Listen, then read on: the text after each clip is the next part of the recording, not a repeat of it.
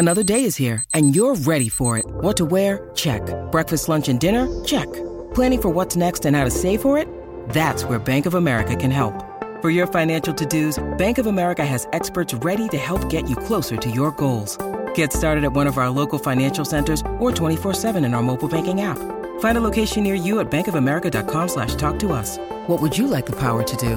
Mobile banking requires downloading the app and is only available for select devices. Message and data rates may apply. Bank of America and a member FDIC.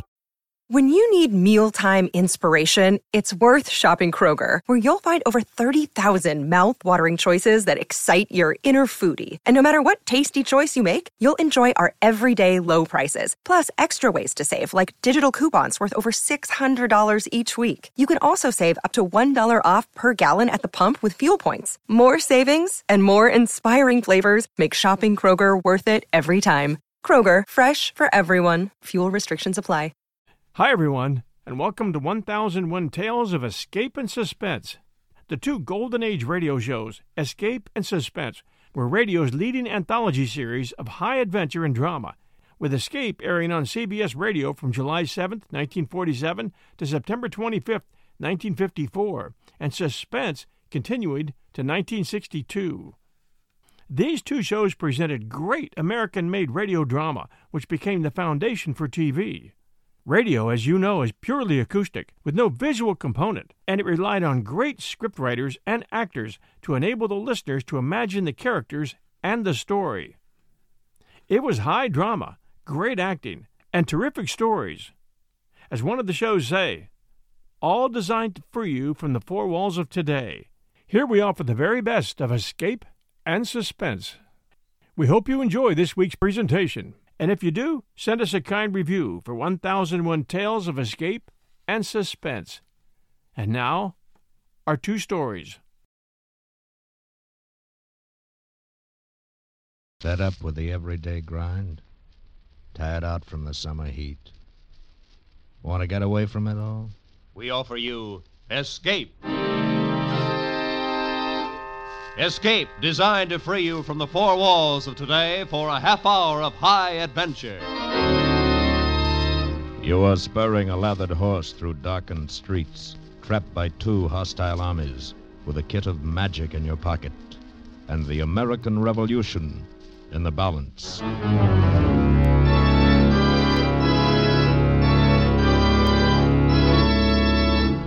Tonight, we escape to an earlier day and to the workshop of a famous wizard, as Stephen Vincent Benet told it in his delightful story, A Tooth for Paul Revere.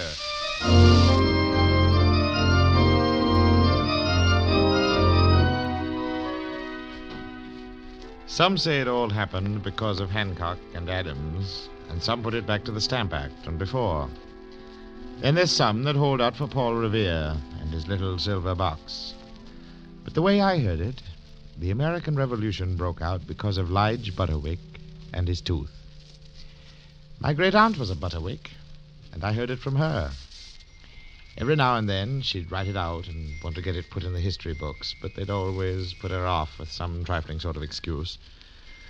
But the way she told it to us kids, sitting there before the flickering fire on some blustery, blowy night, it sounded spooky enough and wonderful enough to be as true as the Union.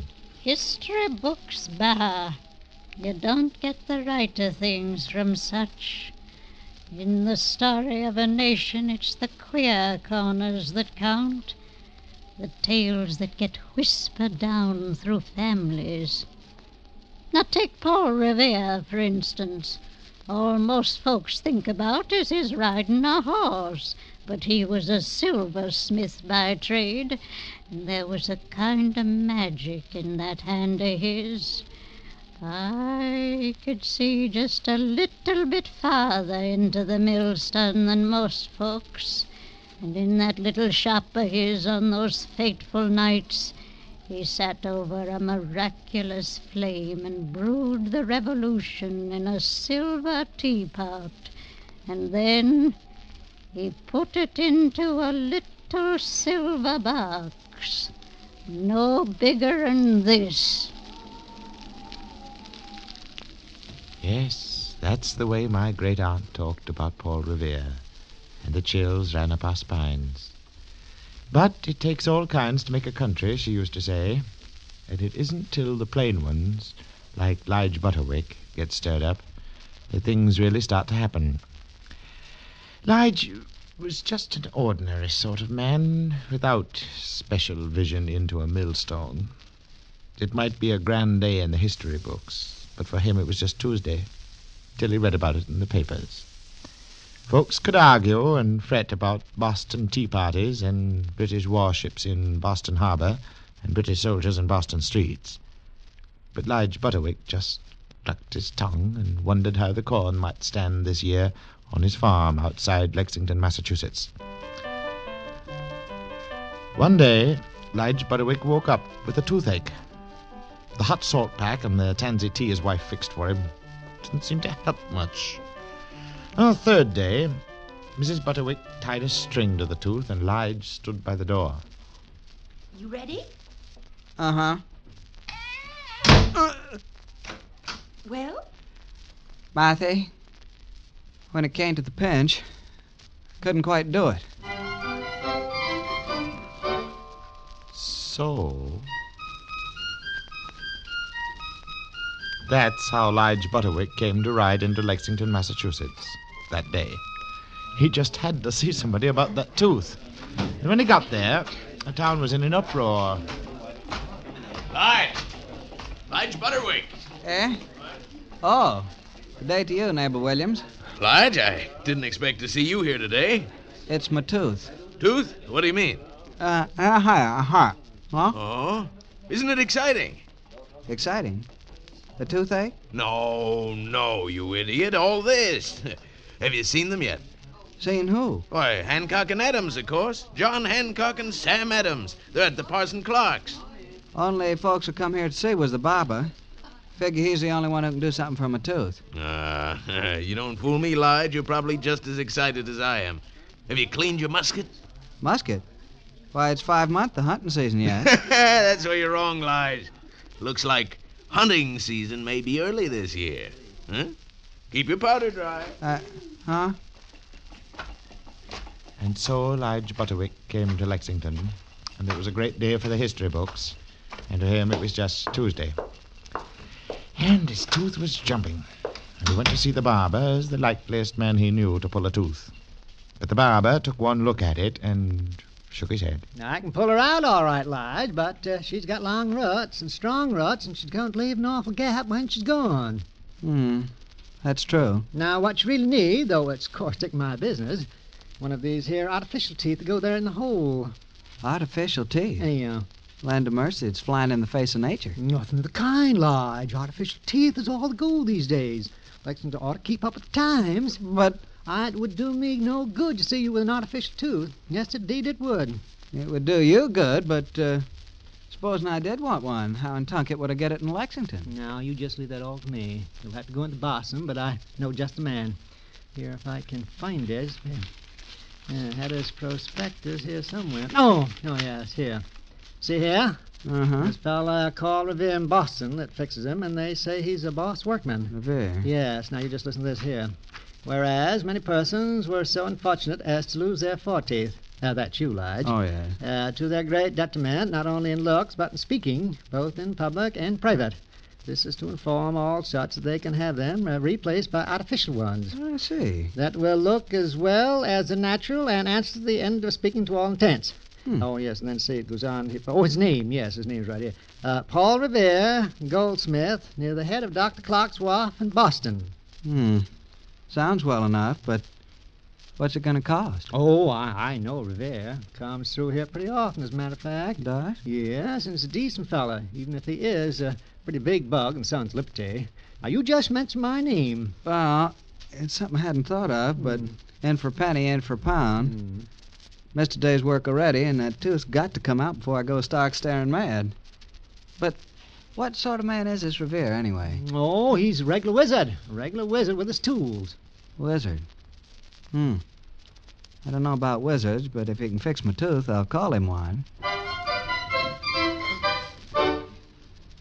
So. Lige Butterwick got back on his horse and started for Boston. He rode through the busy, excited streets of Lexington, And when he came opposite the residence of Parson Clark, he saw a little crowd collected, men staring. So he stopped his horse for a moment and looked. Mister, is that them? Is it who, son? Mr. Hancock and Mr. Adams, sir. There through the window. Tall, handsome man and the short man with a face like a bulldog. Hmm, I wouldn't know, son. They're strangers to me. Get up. When he got to Boston, he began to feel queer. And it wasn't only his tooth. He hadn't been there for four years, and he'd expected to find it changed, but it wasn't that either.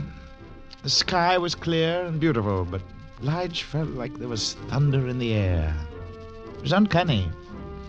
And the people, there'd be little knots of them on the corners, but when you came up to them, they seemed to melt away.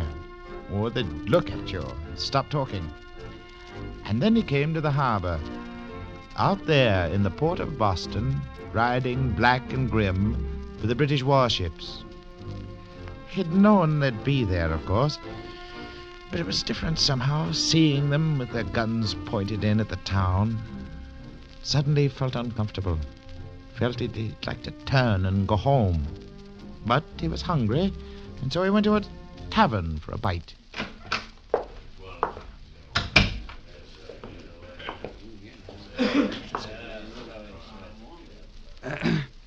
Uh, good day to you.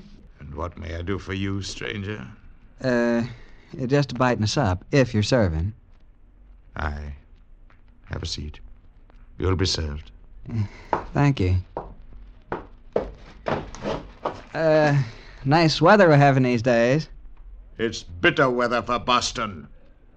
Uh, well, now, now, maybe for Boston, but out in the country, we'd call it good planting weather. I guess maybe I was mistaken in you.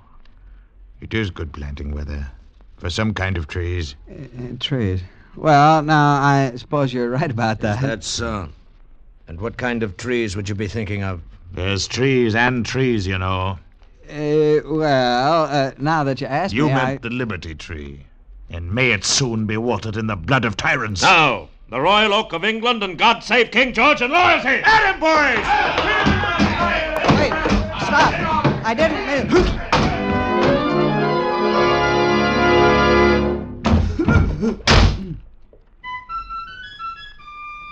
Glory. I always heard city folks were crazy. But politics must be getting serious in these American colonies when they start fighting about trees. Oh. Aye, and it is, friend. So they threw you out, too? Yes, blast them. But I want to shake your hand. Nobly done, friend. I'm glad to find another true hearted man loyal to the crown in this pestilent, rebellious city. Well, I don't know as I quite agree with you about that. But I came here to get my tooth fixed, not to talk about politics. And as long as you've spoken so pleasant, I wonder if you could help me out. You see, I'm from Lexington way, and I'm uh, looking for a fellow named Paul Revere. Paul Revere? No, so it's Paul Revere you want, my worthy and ingenious friend from the country. Well, I'll tell you how to find him. Good, I thank you. You go up to the first British soldier you see and ask the way, but uh, you'd better give the password first. Password? Yes, you say to that British soldier, any lobsters for sale today? And then you ask about Revere. Uh, but oh, why do I talk about lobsters first? Well, you see, the British soldiers wear red coats, so they like being asked about lobsters. Ah. Just try it and see. Just try it, my friend, and see.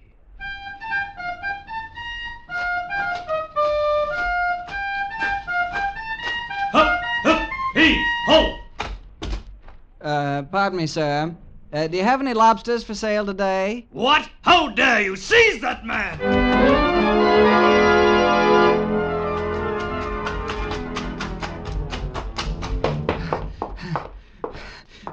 barrel. Place to hide.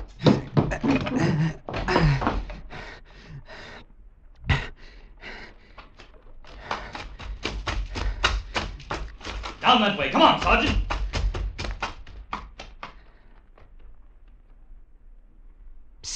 Huh? You can come out now. They've gone past. Oh. Oh, yes, thank you. Nice sakes. Look at your clothes. That was a tar barrel you jumped into. Yes, I'm a sight. What were they chasing you for? I really don't know. Guess I didn't give the right password. Password? Yes, but all the same, I don't think soldiers ought to act like that when you ask 'em a civil question. But city folks are soldiers. They can't make a fool out of me. I came here to get my tooth fixed and get it fixed at will if I have to surprise the whole British kingdom to do it. Good for you, sir. Uh, can I be of any help to you? Ah, you can, boy. Uh, tell me where I may find the silversmith, Paul Revere. Oh, that's easy. Right before your eyes. There's a sign hanging down by the wharf, and that's his shop. I work there. Well, now, those soldiers did me a good turn after all. Come on, boy. Now maybe I'll get my tooth fixed. Then Lige Butterwick was in the shop of Paul Revere, silversmith, goldsmith, jack of all trades, sculpturer of artificial teeth, brewer revolutions, wizard. The shop itself was small and dark, with mysterious shadows lurking in the corners and the back.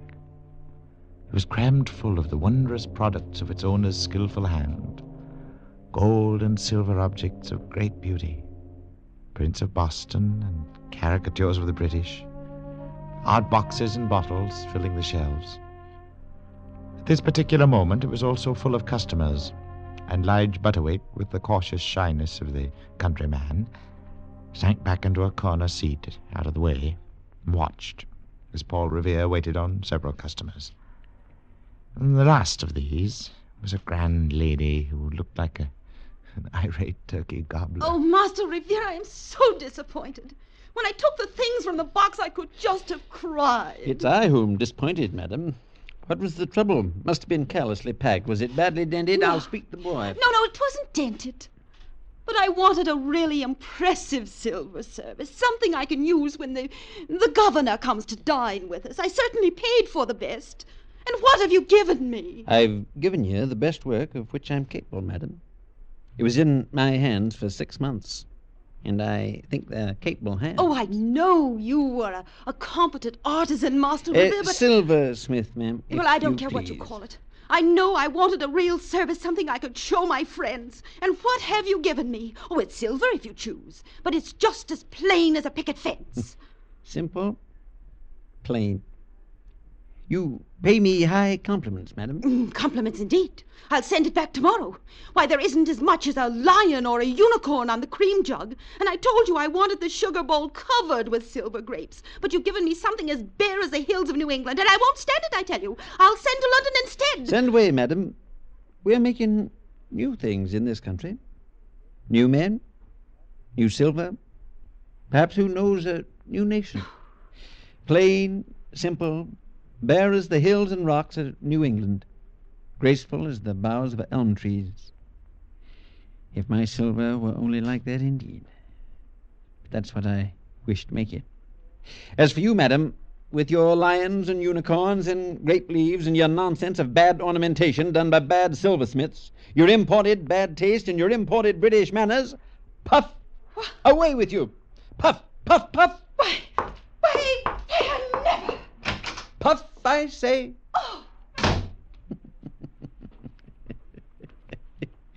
William, Yes, sir? put up the shutters.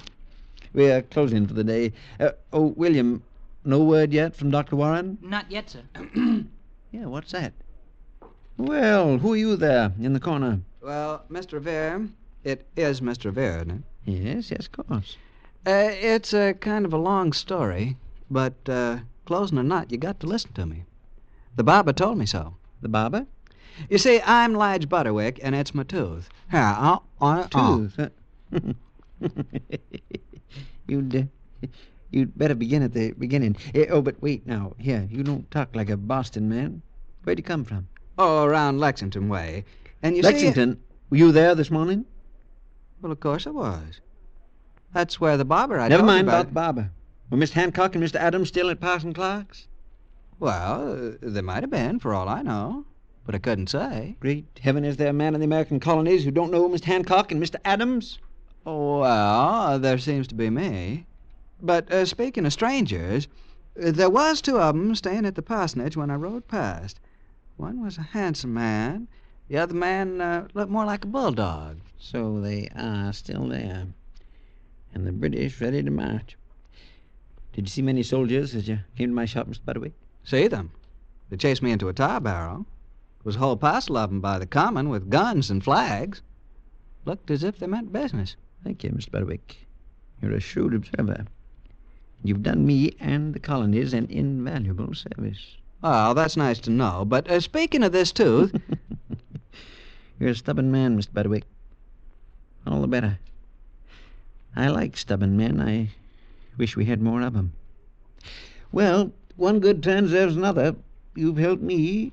I'll do my best for you. I've made artificial teeth, but drawing 'em is hardly my trade. All the same, let's have a look. Here, come over here by the light. Aye. And now open. Ah. Yeah. Well, Mr. Butterwick, it appears to be compound agglutinated infraction of the upper molar. Oh. And I'm afraid I can't do anything about it tonight. Uh, but but uh, here's a draft that will ease the pain for a while. There. Drink. it's um, it's spicy and uh, and queer.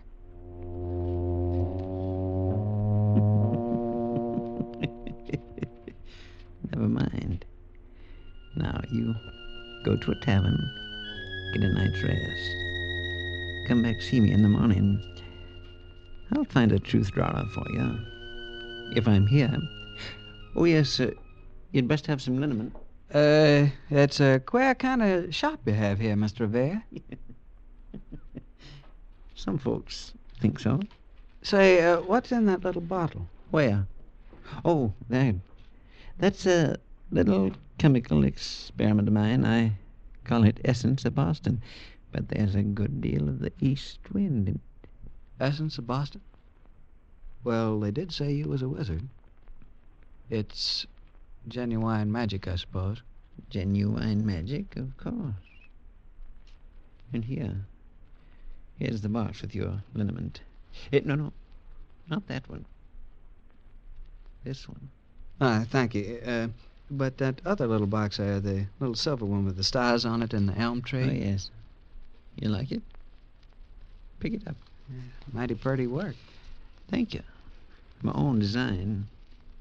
Thirteen stars there. See 'em? Uh-huh. You could make a very pretty design with stars. For a new country, say. If you wanted to. I've sometimes thought of it. But, um, uh, what's in the box? It feels queer. What's in it? What's in the air round us? Gunpowder, war, making of a new nation. But the time isn't ripe yet. Not quite ripe. You mean that this here revolution that folks keep talking about Yes. in this box? Glory be. Master Revere, it's come, it's come. The message from Dr. Warren. William, my riding boots. Now hurry, I must be off. Sorry, Mr. Butterwick, but I must rush. Take your liniment and come back tomorrow. Oh, yeah, thank you, I, sir. If I'm back tomorrow, I'll help you. Good day, sir. Good day.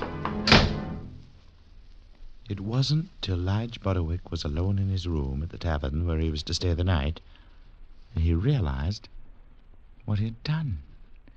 In the bustle and haste of leaving Mr. Revere's shop, he had picked up the wrong box. Instead of the box of liniment, he held in his hand the little silver box with the thirteen stars upon it. He hadn't quite believed Mr. Revere when he talked about the box. But then, everything had seemed so almighty queer since he'd arrived in Boston. And his tooth ached, and his head felt light. And he, being human, was curious. He looked for a keyhole, but there was none. The box wouldn't open. He shook it. Suddenly, it felt warm, as if there was something alive inside it. He held it to his ear.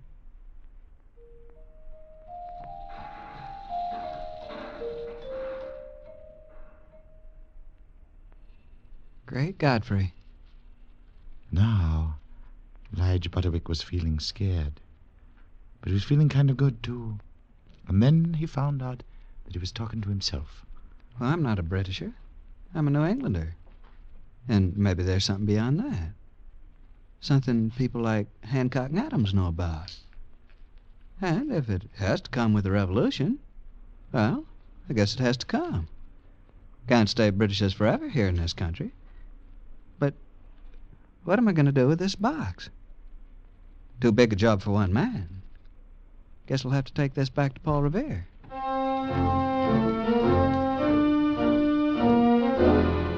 First, he went to the little shop on Clark's Wharf, but it was closed up tight. And it was a while before he could rouse anyone. Then it was the boy William who opened the door. Oh, it's you. Well, Master Revere isn't here. But I've got to find him. Can you tell me where he's gone? Why do you want to know?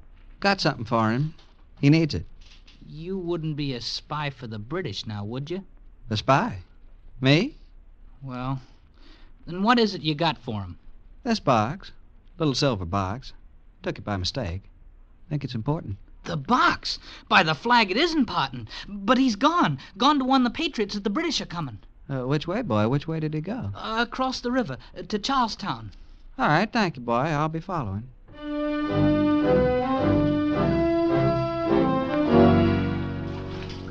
No, you don't get any boats from me. There was a crazy man long here an hour ago, and he wanted a boat, too. My husband was crazy enough to take him. Do you know what he did? No, ma'am. He made my husband take my best petticoat to muffle the oars so they wouldn't splash when they passed that Britisher ship. My best petticoat, mind you. Huh. When my husband comes back, he's going to get a piece of my mind. Uh, was his name Paul Revere? Was he a man of forty-eyed, keen-looking, kind of Frenchy? Don't know what his right name is, but his name's Mud with me. My best petticoat tore into strips and swimming in that nasty river. Uh, thank you, ma'am. I'll get a boat elsewhere.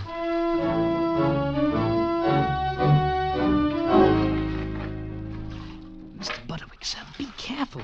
Your rowing is right under the stern of a British man of war. Don't worry, I see it. Please, Mr. Butterwick, shh. Ahoy there! Good day, Mr. Christian. Doing uh, I guess not. Thought I heard a boat. Be careful, Mr. Butterwick. All right, boy.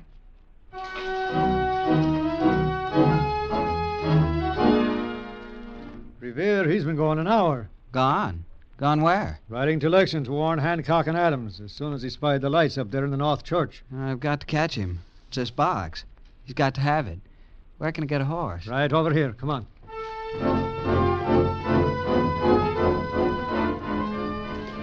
Out through the darkened streets of Charlestown he rode, on into the black of the countryside. Once he got lost, but he found his way again and rode on. It was just dawn as he came in sight of Lexington, and the dew was glistening on the green of the April grass. But Lige Butterwick didn't notice the beauty of the dawn. The little silver box was hot now and burning in his pocket. And then suddenly he reined in his horse. For there on the road were two men carrying a trunk, and one of them was Paul Revere. Well, Mr. Revere, say I'm on time for that little appointment about my tooth. Well, um, it's you. you are a stubborn man, Mr. Butterwick. I allow.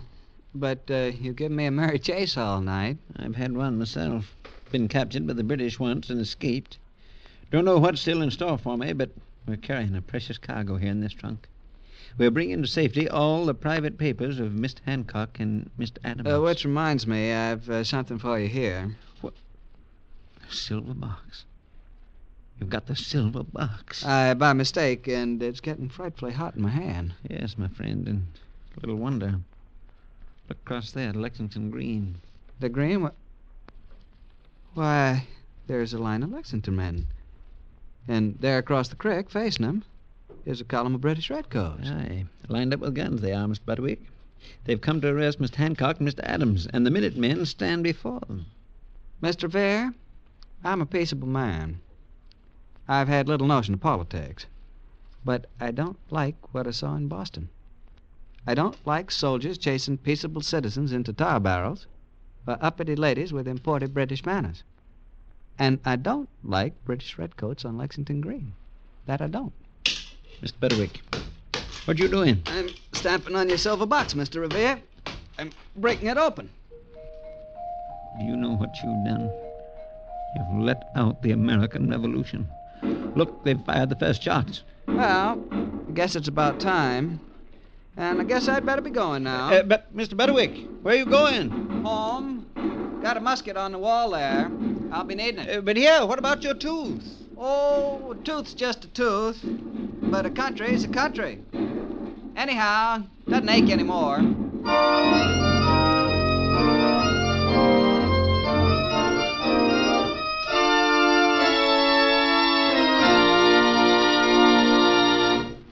Escape, produced and directed by Norman Macdonnell, tonight brought to you A Tooth for Paul Revere by Stephen Vincent Benet, adapted for radio by John Dunkel, and featuring Harry Bartell as Lige Butterwick, Parley Baer as Paul Revere, and Berry Kroeger as the narrator. Special music by Ivan Ditmars. Next week, You are deep in a fabulous cavern in the mountain, surrounded by a horde of angry natives from a lost world, held at the mercy of the most beautiful woman in the world, the terrible queen called She.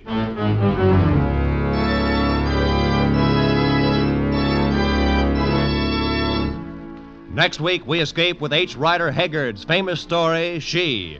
Good night, then, until the same time next week, when once again we offer you Escape. This is CBS, where 99 million people gather every week, the Columbia Broadcasting System.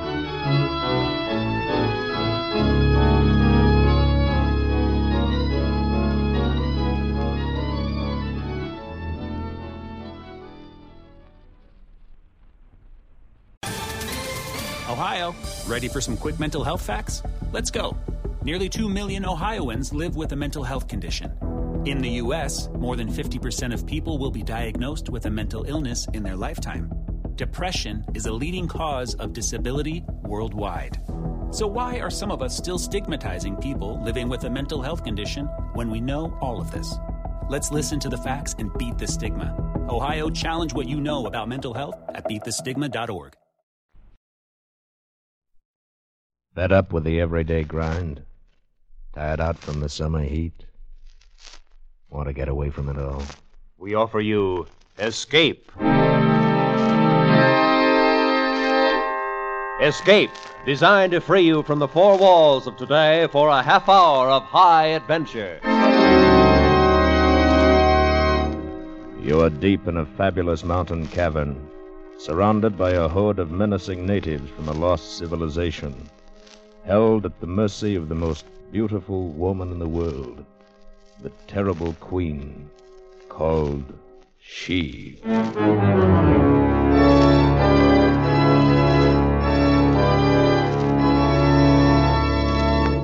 Tonight, we escape to uncharted Africa and to an incredible adventure, as H. Rider Haggard described it in his fantastic story, She.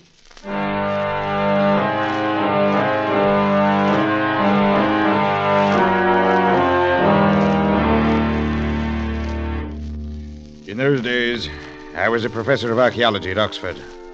And though this may account for my being able to understand some of those strange events which occurred later, it was in no respect the reason for my becoming involved in them. No, the real reason was unbelievably simple. I walked through the caves of the dead in the terrible and ancient city of Kor, crossed the awful abyss, and looked upon the flame of life, only because I was one of the ugliest men in England. Because of my appearance, I had made few acquaintances and only two close friends. Roger Vincey first, and following his death, his son, Leo, whom he left behind. And it was that friendship which brought Leo Vincey to my chambers off the quadrangle, late in the evening of the day he became 25 years old. Today was the first I knew of Ed Harley, when the attorneys called me in. Yes. They said father instructed them the week before he died to give me the letter and this little bronze chest on my 25th birthday. Strange. I mean, the chest. Designs on the lid show Egyptian influence. It must be very old. Well, according to father's letter, it contains something over 2,000 years old. Really?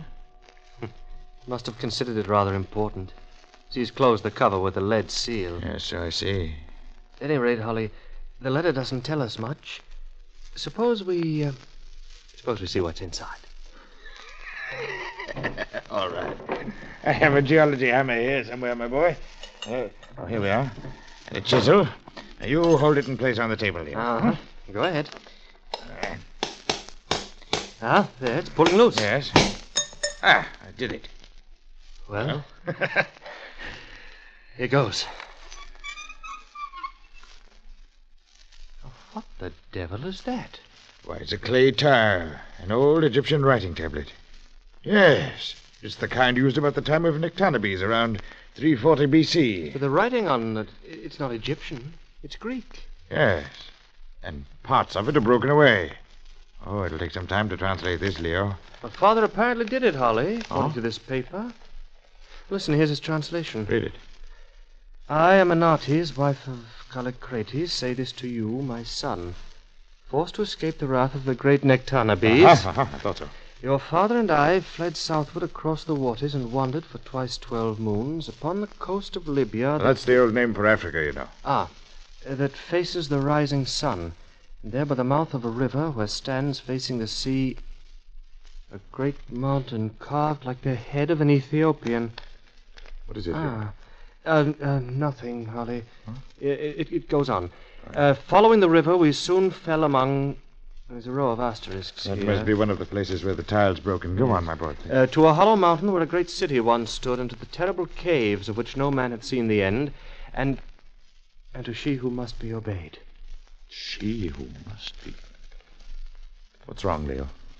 I don't know, Holly. There's something familiar about that name, but I've never heard it before. Strange. Well, well, come on, get on with it. She who must be obeyed, who did lead us by awesome ways to the place where the great pit is, whose voice is like thunder. And she did show to us the rolling pillar of life, and did stand in the flames. And she spake unto my, and there's a large fragment missing here. Oh, for. There isn't very much more. Picks up, uh, carried far away on the ships where I gave birth to thee, and came hither to Athens at last. Huh? So I say to thee, by these things which I have told, seek out this place.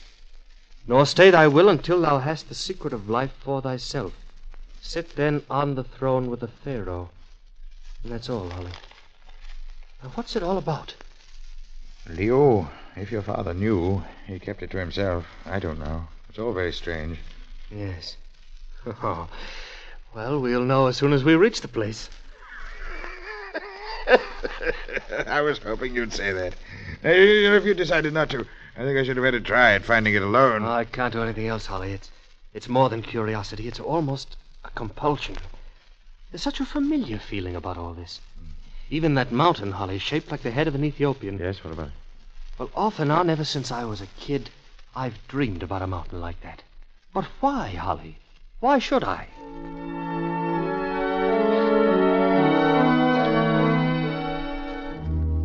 That was the beginning.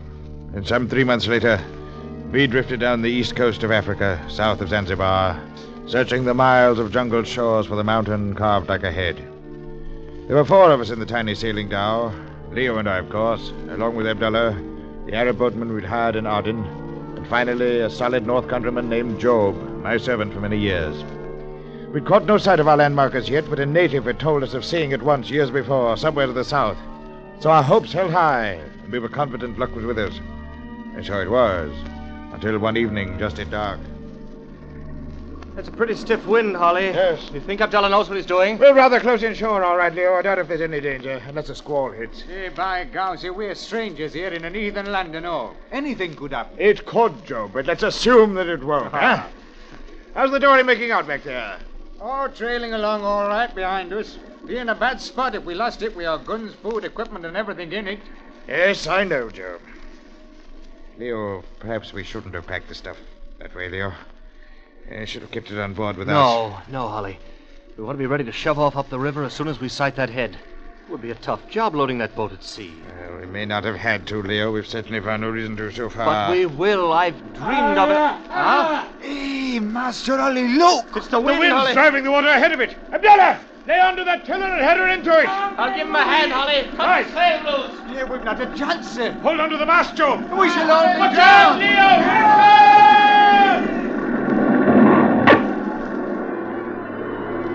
The great wave plunged over us, tore away the dory, swamped the dhow beneath our feet, and hurled us headlong into the foaming sea. Half smothered, fighting to stay afloat, borne shoreward by the drive of the tempest, we were tossed at last, one by one, up onto the rain-swept beach.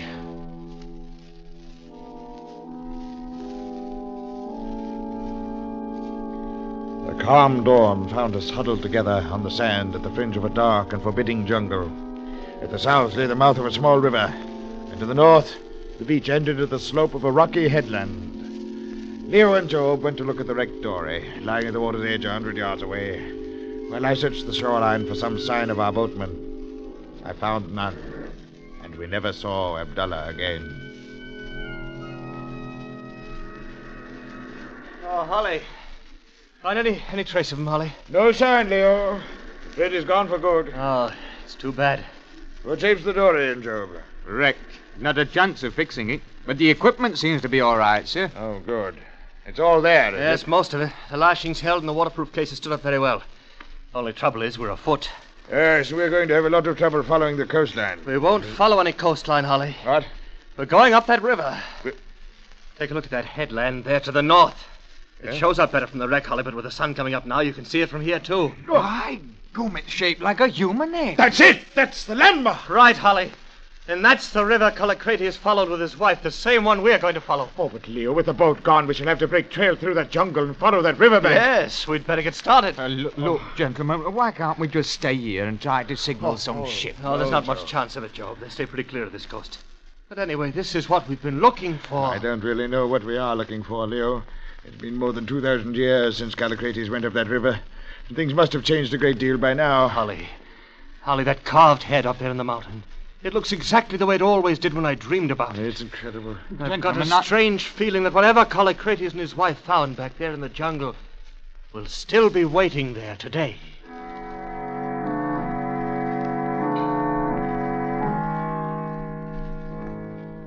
For five hot, steaming days, we pushed inland through the jungle, following the banks of the muddy river. Mile by mile, the creeping undergrowth became more dense. The river shallowed and became sluggish, and the swamplands began to stretch out from the low banks. Foul pools and stagnant lagoons full of soft black mud, covered over with a green scum, made every step a hazard. Crocodiles slid away at our approach, and bright colored snakes glided out from underfoot. Mile after mile, we forced our way through those evil swamps, each mile more difficult. And finally came the morning of the sixth day. Oh, I don't know, Holly. If it gets any worse, we'll never make it. Uh, excuse me butting in, gentlemen. But Yes, Joe. I say we should turn back. Oh, no, Joe. We've spent five days getting this far. It'd be a shame to waste it. It's just the way I feel. We'll keep on as long as we can. Oh, what, Leo? Oh, I don't know. I stumbled over something in the mire. Here, take a look at it. It's a rock. Look. Yes. It's a square stone. It's been hand cut. There, there's another. It's a section of an old wall of some Sort sort. of a dike. That's it, Holly. A long time ago, the river was held between stone dikes along here, like a sort of canal. It's possible that might account for the swampland. The dikes gradually fell to pieces, and the river spread out through the jungle. Of course. And Holly, there could be only one reason for building them. So that boats or barges could come in from the ocean to some kind of a city. A City, gentlemen, why don't we turn back while we That's can? it. City. It had to be a long time ago. Centuries ago, It Could still be there, Holly. This place has never been explored. Nobody would ever try to come through these swamps. So It may include us if it keeps. Uh, Job, what's the matter with you? he must be. Oh, oh, look. Natives. Ah, Where the devil did they come from? I don't know. Ooh, strange-looking brutes. Look at those clothes they're wearing. Yes, I've never seen any quite like them. Except in. Hey, go. Eh, baka? Do you recognize that dialect? No, it's a little like Arabic. I might try that. Yeah. Oh, Zabul al Hayya. Kaifa? Eh, go. Ni boko ni vek. I've never heard anything like it before. Seem to want us to come along with them, Holly. Yes. You think we'd better chance it? Well, they outnumber us 30 to 1, Leo. Yes, and they're all carrying those stabbing knives. Well, Baka se dango. well, hang on to your guns. They don't seem to know what they're for. Let's go.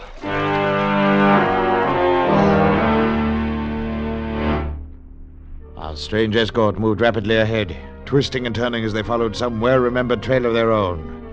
We rested during the night on a hummock of dry ground and then struck out again at dawn. It was late afternoon when we left the swamp and climbed up a long slope to the foot of the rock walled mountain. Reaching its base, we entered the mouth of a great cavern, and a short way inside we led into a small side chamber, carved from the living rock and lighted by a reed wick floating in a jug of oil. And then the strange natives went away and left us, and we sat about on the floor, trying to plan some course of action.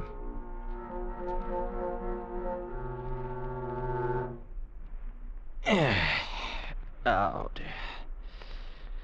Ah. How long do you suppose we've been here, Holly? Close to two hours, I'd say. Yeah. Must be dark outside by now. Holly, do you have any idea what race they belong to?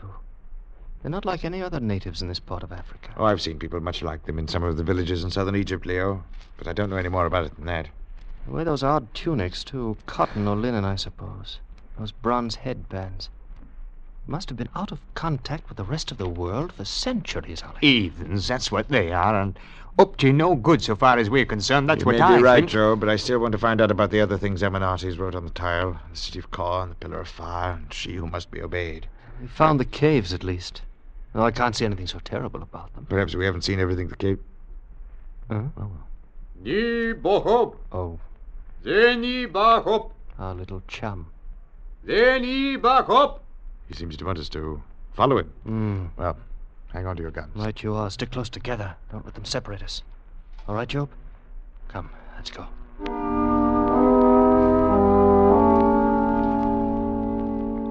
Our strange guide led us along the twisting, branching passageways, lighting our way with a flaming torch that threw weird shadows on the walls of solid rock. Now and then we passed side chambers lined with long rows of stone slabs. And then I saw that each slab held the sheeted figure of a human body. And I realized these caves were one vast crypt filled with the mummified bodies of some vanished race. Gradually, as we moved on, a most remarkable sound began to grow louder. Made up of the guttural voices of a crowd, the throbbing of drums, and the moan of some strange musical instrument. Suddenly, the narrow passage opened out into a great hollowed cavern where natives danced and postured in the eerie glare from a hundred huge torches placed about the walls. I stared in amazement, for the torches were flaming mummies tied upright to the posts, and the guide had lighted our way through the passages with a human arm. Nebok, org jehin. I, I think he means for us to walk toward that platform in the center. Yes. There's a pit of coals burning in the top of it. Nebok. Yes, come on.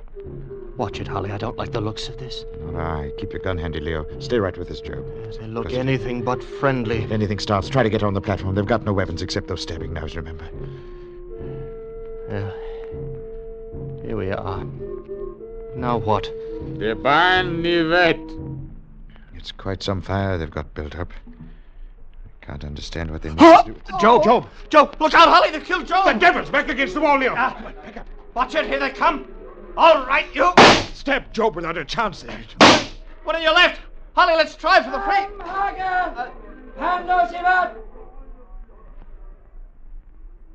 What the deuce is this? Old man in a long white robe. Hold your gun ready, Leo. We'll see what happens. Nevande, Ansibo. Well, they're- they're scared to death of him, whoever he is. Wait, he's coming our way. I presume you speak English, gentlemen. Yes, Ah? but you do. Occasionally, natives from the south have come through the swamps, and we have captured them. I have learned many of the languages of the outside world. I am Bilali. Uh, um, uh, Leo Vincey, and, and this is Mr. Holly. I am most sorrowful for the death of your companion. Oh, yes. Poor Joe. My children had no excuse. They know the law. From now on, you will be allowed to complete freedom. No white man is ever to be eaten. Eaten? That is what would have been done to you. But rest assured, her law is just, and their punishment will be swift. Whose law? That of she who must be obeyed. Holly! This is it, Holly. We're still on the right trail. She has demanded your presence. I have come to take you to the place where she is. Tell me, Bilali, who or what is this she who must be obeyed? A goddess? A queen? A white woman? I could not say, my son. I have never seen she. Come along.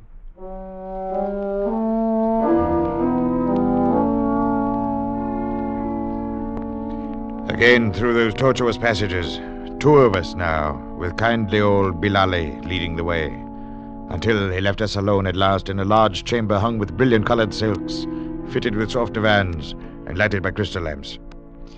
We stood there several minutes, not speaking, wondering, when suddenly the curtains across the doorway parted and a most amazing figure stood before us.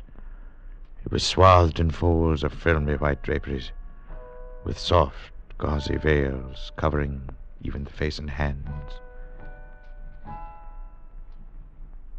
I bid you welcome to the city of Kor, Callicrates and friend of Callicrates. I, uh, I, I, I'm not Callicrates. I, I'm Leo Vincey, and, and this is my friend, Mr. Holly. Leo Vincey. Vengeance.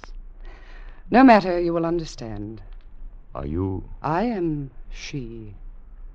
We, you must forgive us if we find it difficult to understand this. What is all this? The, these caves, the natives. What is Kor? Kor is a great city that rose up and then died many thousand years ago. These are the caves of Kor. The city itself stands farther on, in a huge crater at the heart of the mountain. Are you a descendant of Kor? I came from another place far away, and Kor was dead long before I found it. The natives know me as a fearsome figure in white, and they obey me. They have never seen you? No, Holly. Not one of them has ever seen behind these veils. It's amazing to think that Callicrates must have been here in this same place over 2,000 years ago. 2,287 years ago. Callicrates died in this very chamber. You, you speak as though you saw it happen. I did see it happen. I killed him. But you couldn't. That was over 2,000 years ago. Yes. And at that time I had been here in Kor for more than 500 years. Impossible. How do you know? You haven't seen me. But then you claim to be immortal. Yes. As he could have been had he stepped with me into the flames of life. As you can be, my Callicrates, if you so choose. I, um, I, I hope you'll forgive me, but I, I, I can't believe anything so fantastic. Is it proof you need? Proof that I once did an evil act in anger and paid for it by waiting alone through all these centuries? Proof that my waiting is ended now? Then look upon it behind this curtain. A mummy. A mummy like those out in the caves. But look at the face. Leo, huh? it's you. That's you lying there. That is the body of Callicrates, whom I loved, and whom I killed in anger when he refused to leave her and stay with me to become immortal. His wife Amenartes fled across the mountains and later gave birth to his son, your ancestor. Then, Leo, that clay tile has been handed down in your family for over 20 centuries. I have paid for my sin, and I have waited, knowing that some day my Callicrates would be born to me again, would come back to Kor and find me. It was as though I had to. I dreamed of that carved mountain before I'd ever seen it. And your name, she who must be obeyed. It struck some chord in my memory the first time I heard it. It is your heart that must be obeyed now, my beloved.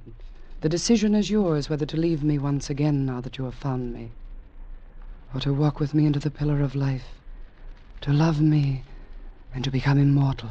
Yes.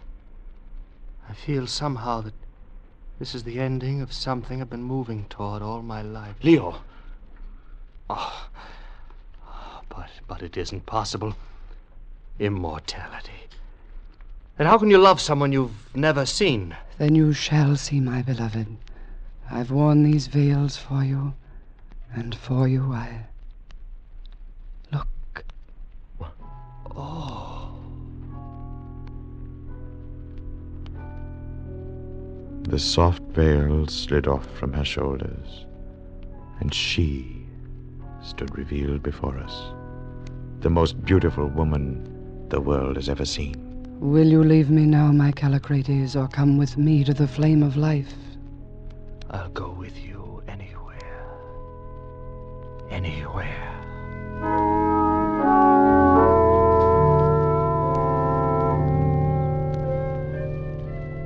We talked the night away in that chamber, Leo and I fascinated by every word that fell from those lovely lips. She talked of the hidden knowledge of ancient lands, sang softly of her thoughts in rhyme, and spoke once again the words of long dead poets, forgotten by the world. She made us believe in her own immortality and in ours to come. And before dawn, Bilali with us, we followed her madly and joyously through the dim and dusty passage that led to the flame of life. We came to a great abyss, with a narrow ledge crossing over it like a rainbow of rock. There Bilali waited, and we three went on alone. At the sight of the awful depths beneath us, Leo and I shuddered, in spite of ourselves, and moved carefully, step by step. She never hesitated, but swayed along gaily before us like a feather borne on a breeze. Finally, we stood in a vast circular chamber, a great bubble in the earth's crust, whose walls were shining black basalt. Holly. Yes. I see there by the wall. Looks like the body of a man. An old philosopher, my beloved, who oh. came here many centuries ago. He sat and watched the flame and could not decide whether he should become immortal. Finally, he died. And you? Have you never regretted becoming immortal? I could not have waited for Callicrates, Holly, had I not been immortal. But you, Leo, perhaps you have doubts. Immortality will not even be long enough with you. Where is the flame? Listen. Even now it approaches. It advances and then retreats, a never ending cycle of life. It has moved along its path through this cavern since the beginning of time. Holly, look! Do not fear it, beloved. See, this time I will step into the flame alone. And when it comes again, you may join me. It's like the fire of the sun and the dust of a million diamonds. As the great and terrible pillar of flame approached, she threw off her veils and opened her arms to it, and the eternal fire flowed over her.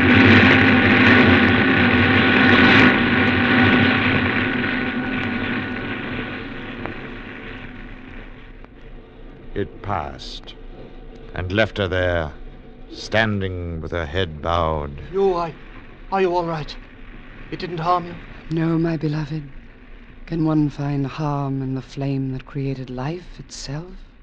Do you believe that. What? That. What's wrong? I... Tell me what's wrong. The flame was different somehow. Now that Callicrates has returned, the curse of everlasting life is lifted. Leo, she's aging, growing old. No. I. Oh, no. I do not. If I go, search for me. Search. Merciful heavens. Oh, no. No!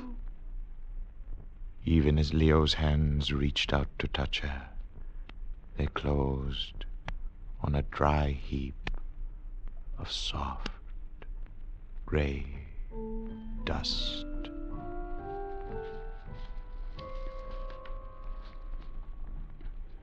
I knew now that neither of us would step into the flame, and I knew we would spend our lives searching through the world for she. I seemed to hear in my mind once again words she had spoken in those glorious hours the night before. I knew that Leo was hearing them too, and that neither of us, so long as we lived, could ever forget that lovely voice. Nay, not in Kor, but in whatever spot in town or field, or by the insatiate sea, men brood on buried loves or unforgot, or break themselves on some divine decree, or would o'erleap the limits of their lot. There, in the tombs and deathless, dwelleth she.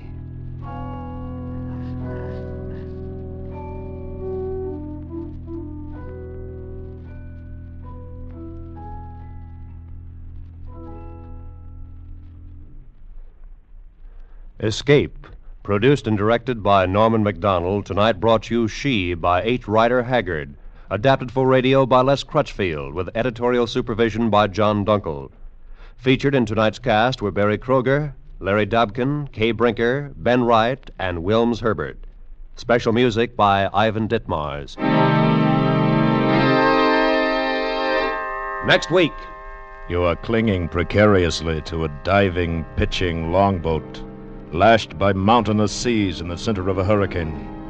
And at the helm, driving you on, is a man bent on revenge and willing to kill for it.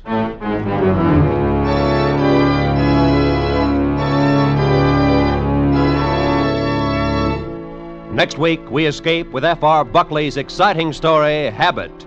Good night, then, until this same time next week, when once again we offer you Escape.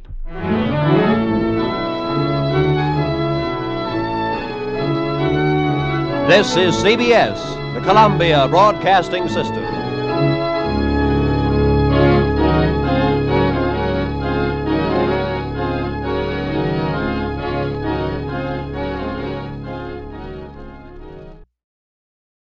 Thank you for joining us at 1001 Tales of Escape and Suspense.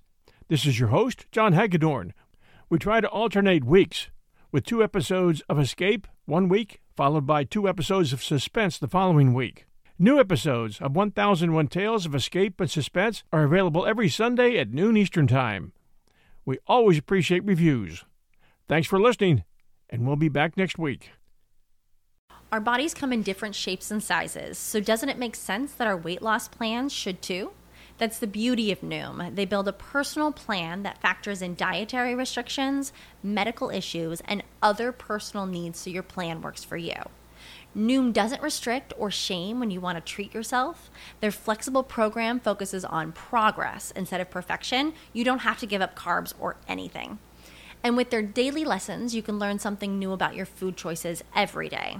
After just a few days of using the app, I learned how to recognize cues for overeating and how to choose the right foods to feel full. Stay focused on what's important to you with Noom's psychology and biology based approach. Sign up for your trial today at Noom.com. That's N O O M. Dot com and check out Noom's first ever cookbook, The Noom Kitchen, for a hundred healthy and delicious recipes to promote better living. Available to buy now wherever books are sold.